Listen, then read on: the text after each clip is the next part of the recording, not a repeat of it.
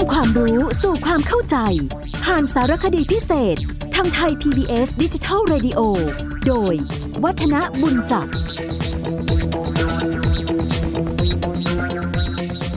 สวัสดีครับท่านผู้ฟังครับ ในเรื่องราวเกี่ยวกับบ้านเกี่ยวกับช่องนี้เราพูดคุยกันในเชิงวัฒนธรรมหลายมิติแล้วนะเราได้พูดตั้งแต่เรื่องเกี่ยวกับการสร้างบ้านเรือน เกี่ยวกับเรื่องของพระภูมินะครับ วันนี้ก็มาเหมารวมพูดถึงเกี่ยวกับบ้านอีกสักเรื่องหนึ่งก็คือ เมื่อสร้างบ้านแล้วตั้งพระภูมิแล้วก็จะนิยมทำบุญขึ้นบ้านใหม่กัน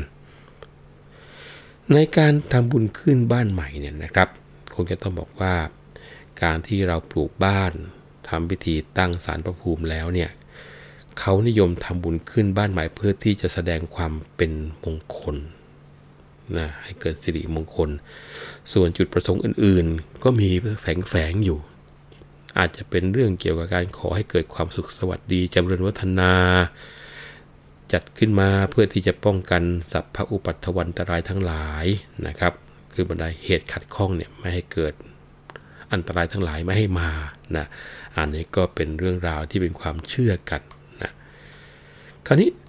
ในการทางบุญขึ้นบ้านใหม่เขามีวิธีการปฏิบัติกันอย่างไรบ้าง หลักๆนะครับ ก็มีสัก 3-4 ประเด็นด้วยกัน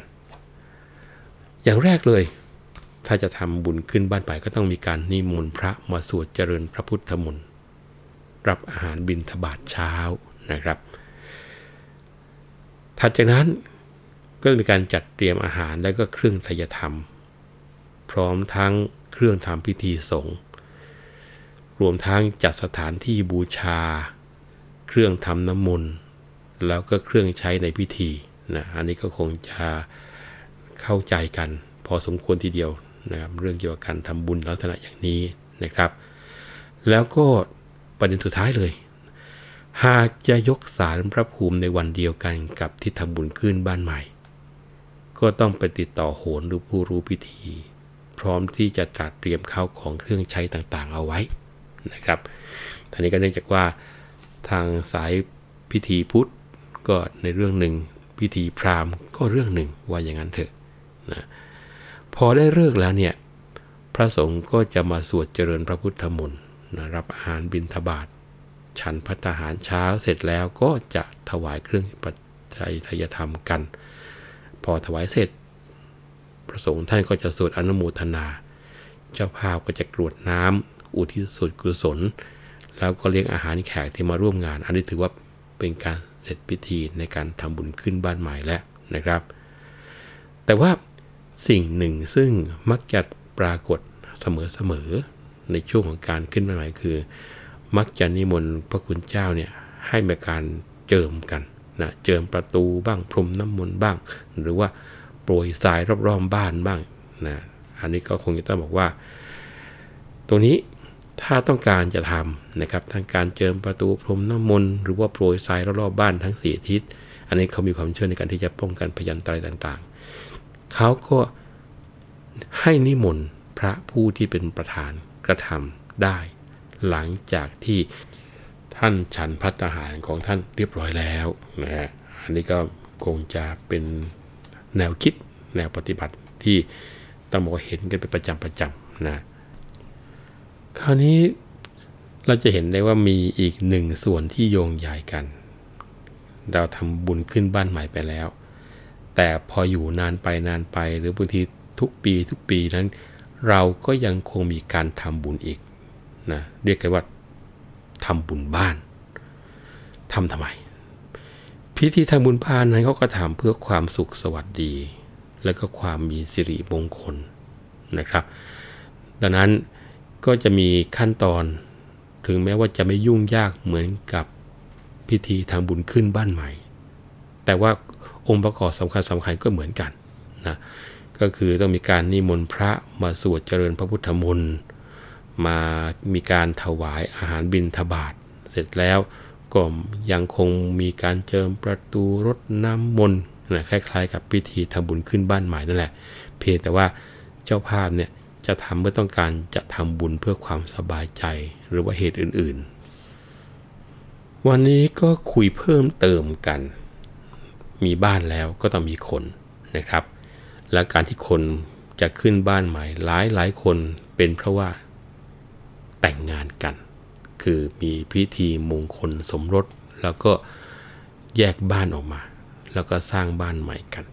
ดังนั้นวันนี้ก็คุยกันต่อในเรื่องเกี่ยวกับพิธีมงคลสมรสหรือว่าแต่งงานกันแล้วกันนะครับ มีวรรณกรรมไทยเรื่องหนึ่ง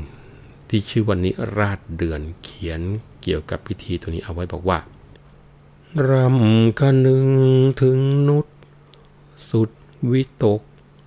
ถึงเดือนหกแล้วนา เจ้าข้างเอ๋ยเขาแต่งงานปลูกขอ ขอกันเชย เราจะเฉยอยู่ก็เห็น ไม่เป็นการ เขาแรกนาแล้วมา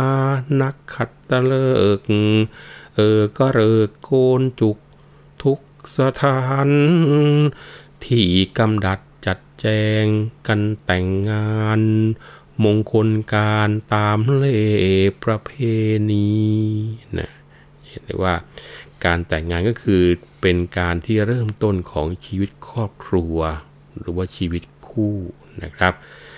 ตามประเพณีไทยเราเนี่ยเมื่อได้บวชเรียน ซึ่งเขาเรียกว่าเป็นคนสุขนะสอเสือสระอุกอไก่นะไม่ใช่สอเสือสระอุขอไข่นะ รือบางทีท่านบอกว่าถือว่าผ่านการศึกษาอบรมมาดีแล้วนะผู้ใหญ่ก็มักจะสาะแสวงหาคู่ครองมาให้ร่วมชีวิต เพื่อที่จะช่วยสร้างฐานะ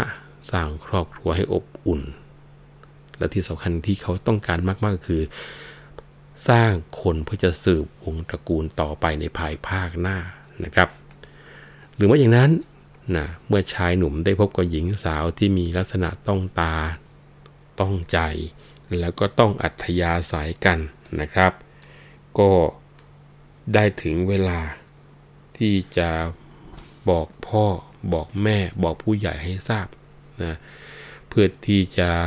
ให้ผู้ใหญ่ทั้งสองฝ่ายได้รับรู้นะและเมื่อผู้ใหญ่ทั้งสองฝ่าย คือทั้งฝ่ายชาย และฝ่ายหญิงเห็นว่าหนุ่มสาวทั้งสองมีความรักใคร่ชอบพอกันด้วยความจริงใจแล้ว ก็มักจะจัดให้มีการทำพิธีสู่ขอ เพื่อแต่งงานอยู่กินกันให้เป็นสามีภรรยาเป็นหลักเป็นฐาน ถูกต้องตามประเพณีอันดีงาม แล้วก็วิธีการพวกนี้ก็ปฏิบัติสืบทอดกันมานะครับ การแต่งงานท่านผู้ฟังครับ เขาจะแบ่งออกเป็น2ออย่าง แต่พอเวลาที่เราเห็นในการ์ดเชิญบ้างอะไรบ้างมักจะเขียนว่าวิวางานวิวา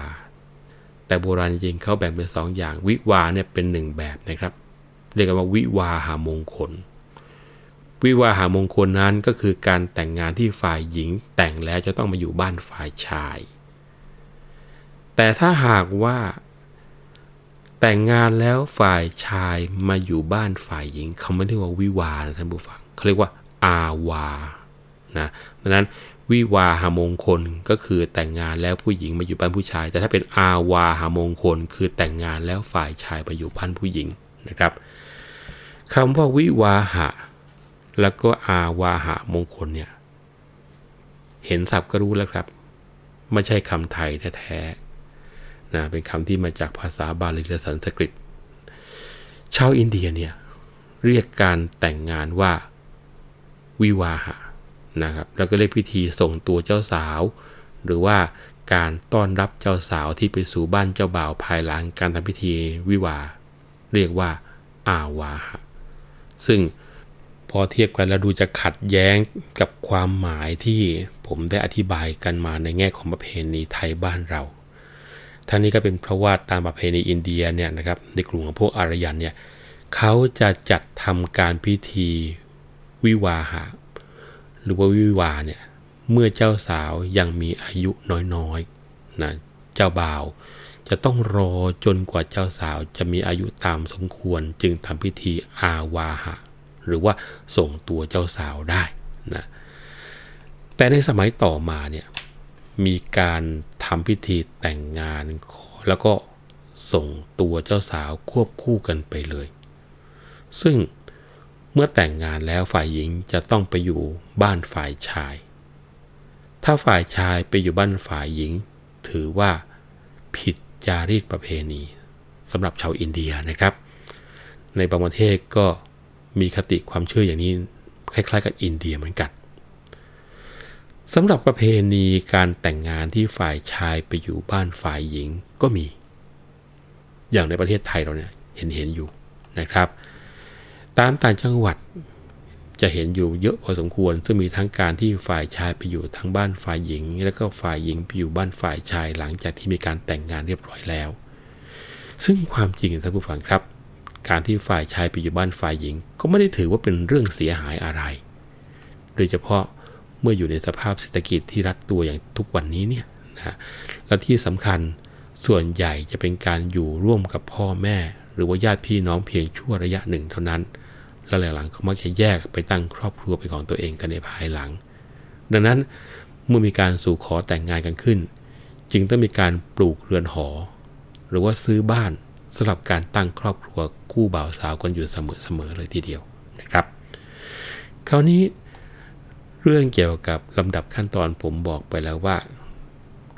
หลักๆของการแต่งงานเนี่ยนะครับ ก่อนจะเข้าสู่การแต่งงานได้ก็มักจะต้องมีการสู่ขอกัน นะตามธรรมเนียมของไทยเราเนี่ยการแต่งงานจะมีขึ้นหลังจากที่ฝ่ายชายและฝ่ายหญิงเกิดความรักใคร่ชอบพอกันในเวลาอันสมควร เมื่อทั้งสองฝ่ายตกลงปลงใจที่จะใช้ชีวิตคู่หรือว่าร่วมครอบครัวเดียวกันแล้ว ฝ่ายชายมันก็จะบอกกับพ่อแม่ให้ทราบ เพื่อที่จะให้จัดหาผู้ใหญ่ไปทาบทามสู่ขอฝ่ายหญิงจากพ่อแม่ผู้ปกครองของเธอกันนะครับ ผู้ที่ได้รับมอบหมายให้ทำหน้าที่ไปเจรจาสู่ขอตามธรรมเนียมประเพณี เขาจะเรียกกันว่าเท่าแก่ ซึ่งส่วนใหญ่ก็จะเป็นคนที่มีฐานะดี มีผู้ที่ให้ความเคารพนับถือ แล้วที่สำคัญก็มักจะรู้จักพ่อแม่หรือว่าผู้ปกครองของทั้งสองฝ่าย แล้วการรู้จักเนี่ยมักจะต้องบอกว่ารู้จักกันเป็นอย่างดีด้วยนะครับ เพราะว่าตัวเท่าแก่เนี่ยจะต้องเป็นผู้รับรองนิสัย รับรองความประพฤติ รวมทั้งฐานะการงาน ให้แก่ฝ่ายที่มาสู่ขอ ว่าหลักฐานมั่นคงอะไรอย่างไรกัน พิธีการสู่ขอมีระเบียบพอสมควรเหมือนกัน